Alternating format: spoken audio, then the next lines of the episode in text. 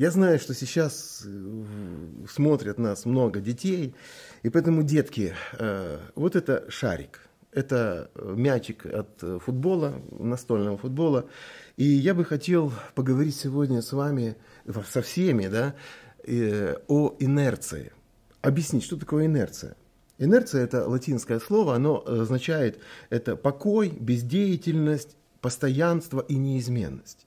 То есть шарик, в принципе, если его толкнуть, с момента того, как мы его толкнули, и он покатился сам, он бездействует. Он не прилагает никакого усилия для того, чтобы двигаться.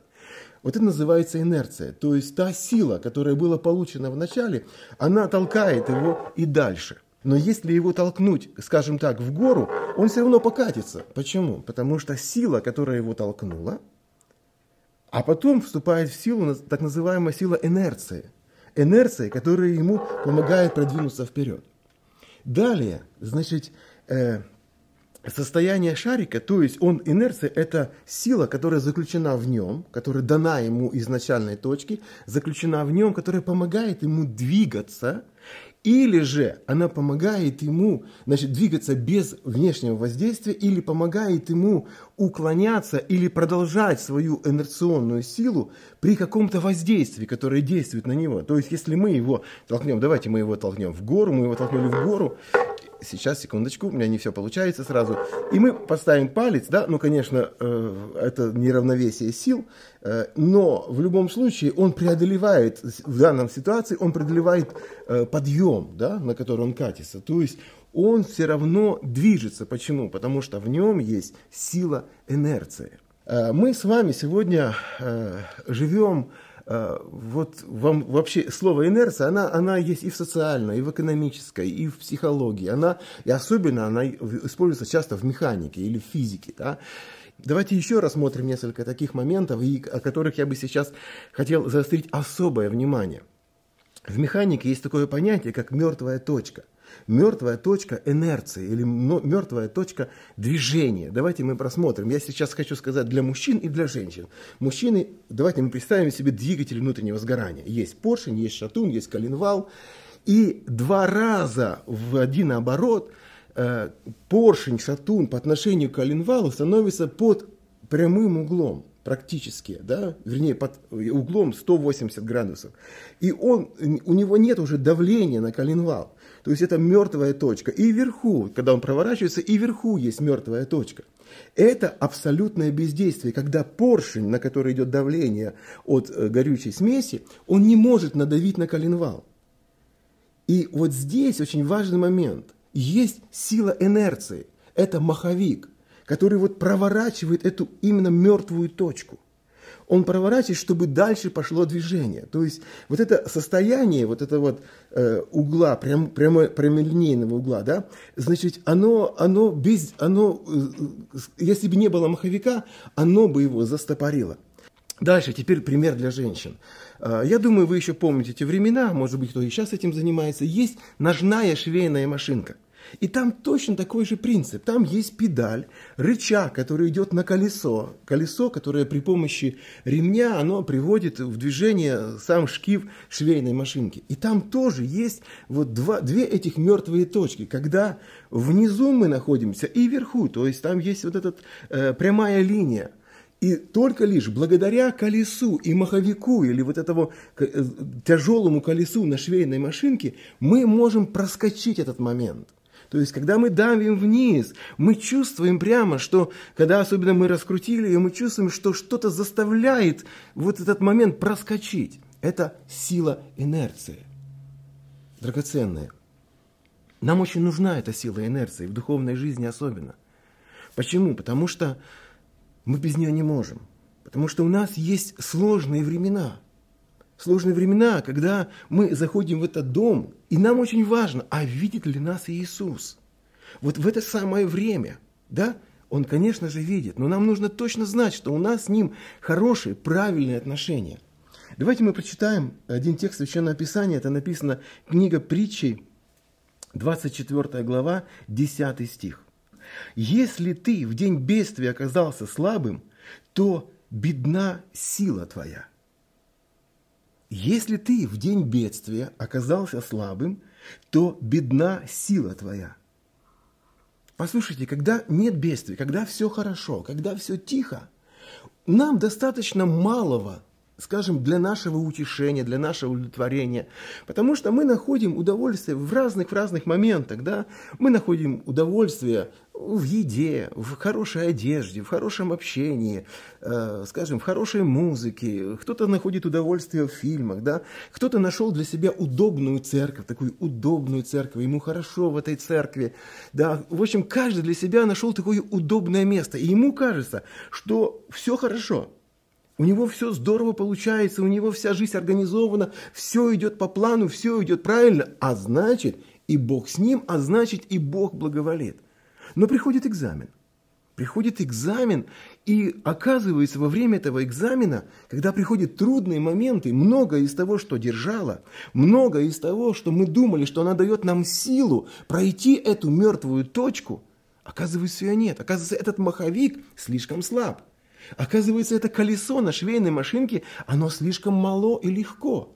И оно не позволяет нам пройти вот эту мертвую точку. А если еще она затягивается? А если она удлиняется? А если она утяжеляется?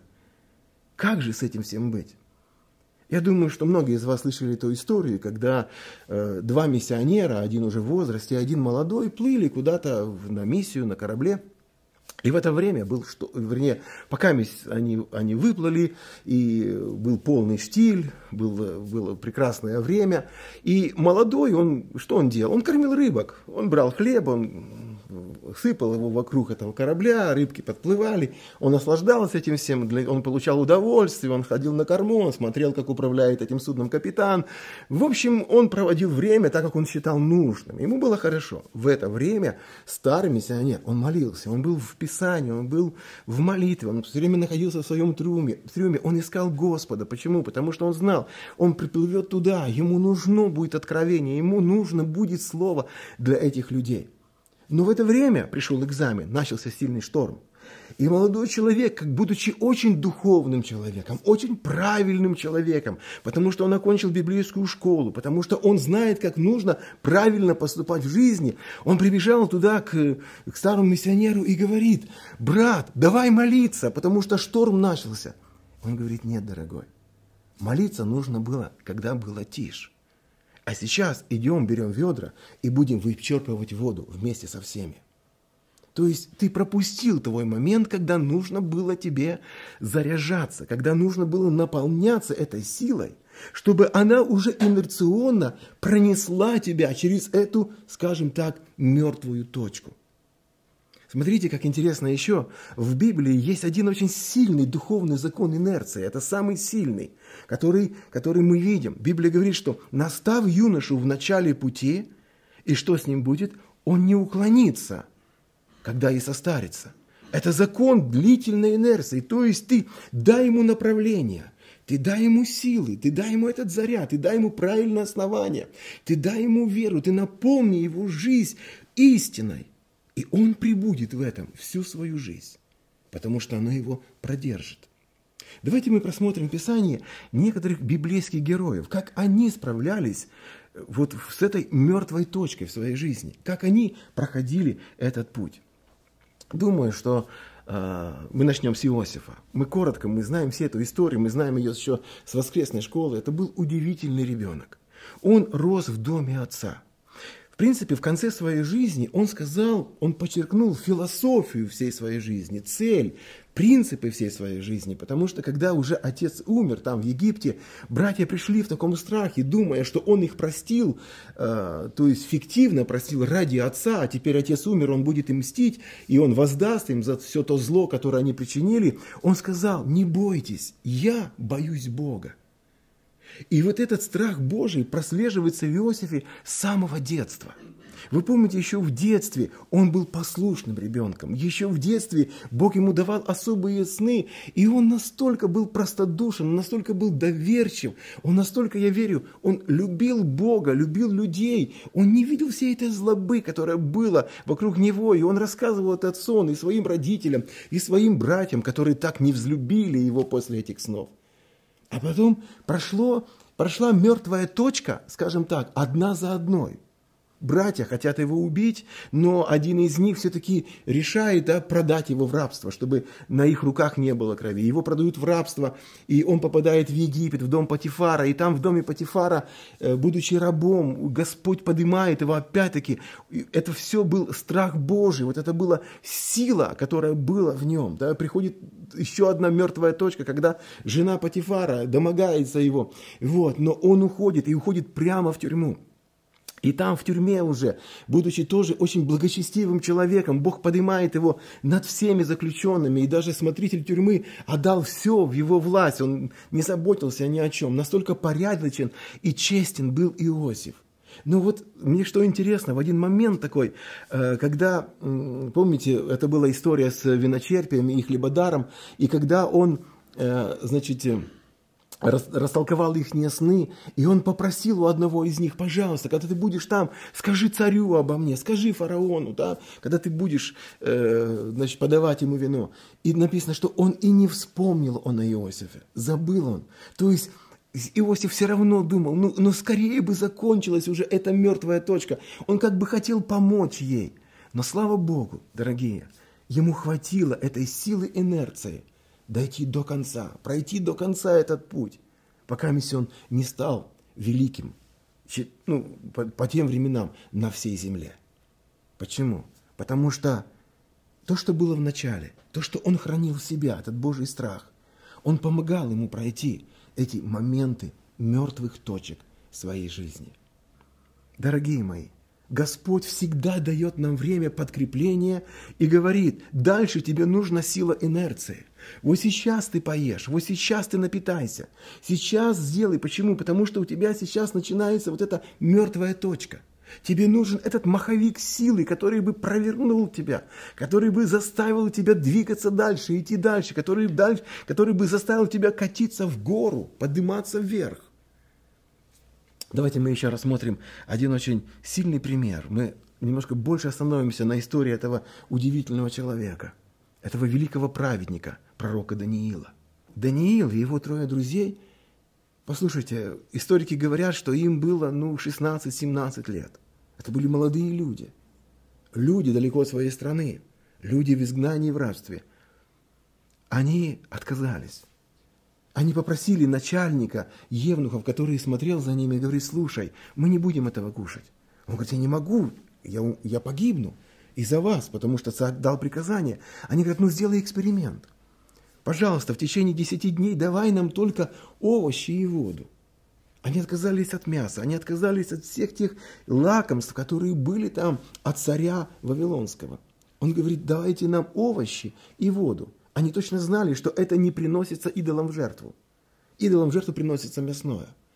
Они не хотели оскверняться, они оградили себя.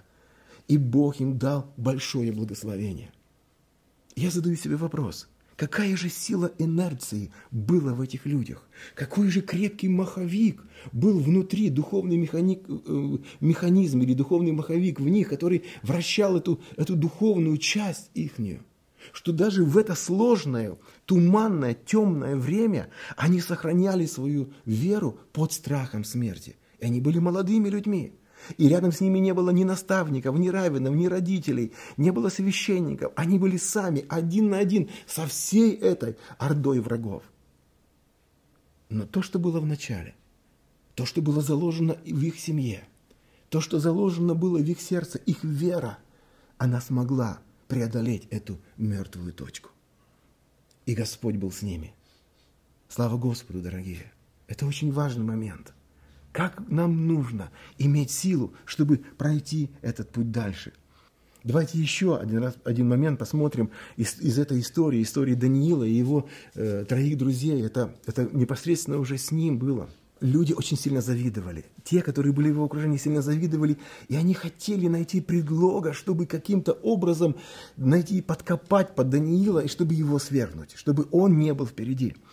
Но ничего не могли найти. Не могли найти греха ни в деле производства государством, ни в каких его личных отношениях с людьми. Абсолютно. Он был чист во всех отношениях. И они решили искать предлога в поклонении его Богу. И нашли. Они увидели, что этот человек верен. И тогда издается указ, чтобы никто никому не поклонялся в течение 30 дней, как только царю. И никто ни у кого ничего не просил, как только как у царя. И смотрите, что говорит Библия. Даниил же, узнав, что подписан такой указ, пошел в дом свой. Окна же в горнице его были открыты против Иерусалима. И он 3 раза в день преклонял колени и молился своему Богу, и славословил его. И как здесь написано, как это делал он и прежде того. Инерция. Он делал это всегда. И он будет делать это всегда. И он проходит сейчас через эту мертвую точку. И он, проходя через мертвую точку, делает то, что он должен делать. И именно это его спасает. Потому что, когда его бросают в львиный ров, Библия говорит, что Бог послал ангела заградить уста львам. Слава Господу, дорогие! Бог призывает нас сегодня запасаться Божьей силой. Послушайте, мир не будет уже таким. Я не нагоняю страхов, как я уже говорил, но мы понимаем, что мы переходим в какую-то новую фазу, новую сферу. И слава Богу, что сегодня еще есть эта возможность взыскать лица Божьего, искать Его всем своим сердцем. Смотрите, что написано о Иисусе. Евреям 5 глава 7 стих. «Он во дни плоти своей, с сильным воплем и со слезами, принес молитвы и моления, могущему спасти его от смерти, и услышан был за свое благоговение». Иисус понимал, что придет очень трудный момент в его жизни, очень трудный. Придет эта мертвая точка. Давайте скажем, для мужчин скажу, нижняя мертвая точка. Это когда весь ад взбунтуется, когда все захотят его смерти, все враги его будут против него. И он поймет, что будет такой момент, когда он не сможет быть поддерживаем никем, когда все его близкие, все ученики, все его оставят, когда он будет висеть на кресте, и он почувствует, что и Отец Небесный его оставил. Когда весь мир его оставит, и сам Бог, который его так любит, оставит из-за наших с вами грехов. И вот именно ради этого момента он всю свою жизнь принес молитвы. Он молился об этой нижней мертвой точке для того, чтобы быть спасенным. И вы помните, что он сказал перед своей смертью?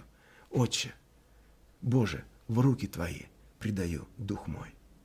Все, он сказал: «Господи, я уже ничего не могу. Я уже не могу бороться, я не могу сражаться, потому что смерть сейчас сильнее меня. Но, Отец, Ты сильнее смерти, и поэтому я все предаю в руки Твои». И вся та энергия, послушайте, вся та энергия, которая была собрана за всю его жизнь, все эти молитвы, они пронесли его вот этой инерцией при помощи Божьей силы через ад к воскресению. Слава Господу! Если Иисус прошел этим путем, если Ему нужно было запасаться силой, если Ему нужно было вот это благословение Божие и покров Божий, то тем более нам, драгоценное. Когда мы идем в ситуации инерции, послушайте, нам нужно что-то, убирать. Очень важно для нас. Если наши силы слабы, потому что оно все ослабевает, нам нужно разгрузиться. Нам нужно убрать. И смотрите, что пишет Ефесянам апостол Павел. Ефесянам 4 глава, 22 стих. «Отложить прежний образ жизни ветхого человека, и сливающего в обольстительных похотях». В другом переводе написано так: «в капризах низменных желаний». А сколько их было? Сколько их было вчера? Мы и то хотели, и так хотели. Нам и те ботинки не подходили, и нам и тот пиджак не к лицу был, нам и прическа нужна была другая, нам и часы нужны были такие, нам нужно было много вещей других. Почему? Потому что все было хорошо, дорогие мои. Но пришло время, когда все вот эти капризы, мирские капризы должны уйти из нашей жизни. Они будут замедлять наше движение, они будут замедлять нашу инерцию. Давайте мы поснимаем их просто с нашей души, с нашей духовной жизни. Колоссянам 3:8. «А теперь вы отложите все: гнев, ярость, злобу, злоречие, сквернословие, уст ваших. Все, это все было вчера. Мы все это оставляем для того, чтобы проще и легче двигаться вперед. Смотрите, что еще пишет 1 Петра, 2 глава, с 1 по 3 стихи. «Итак, отложив всякую злобу, всякое коварство, и лицемерие, и зависть, и всякое злословие». И дальше он дает рецепт.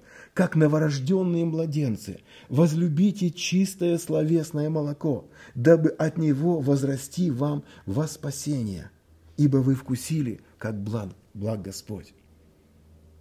Петр говорит, для того, чтобы пребывать в Божьем Слове, для того, чтобы питаться Божьим Словом, надо что-то отложить, надо убрать из своей жизни. Давайте многое уберем, дорогие.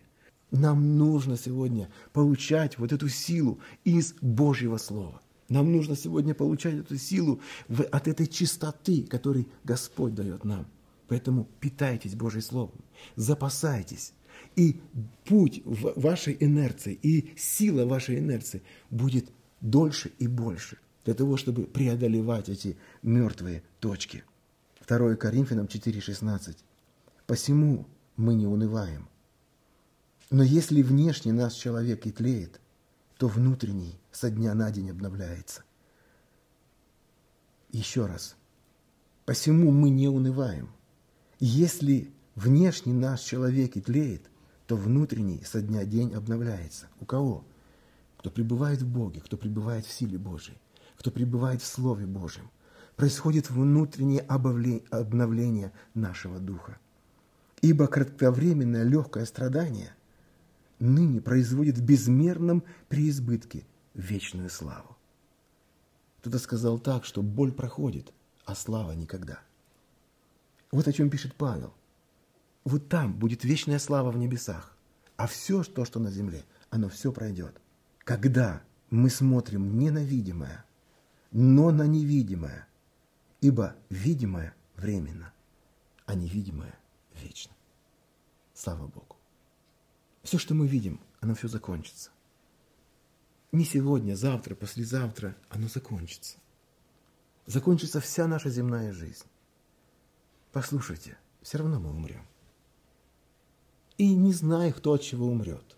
Кто-то от вируса, кто-то от какой-то другой от другого заболевания. Это не имеет значения.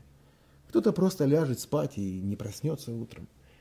Мы все умрем, это реальность нашей жизни.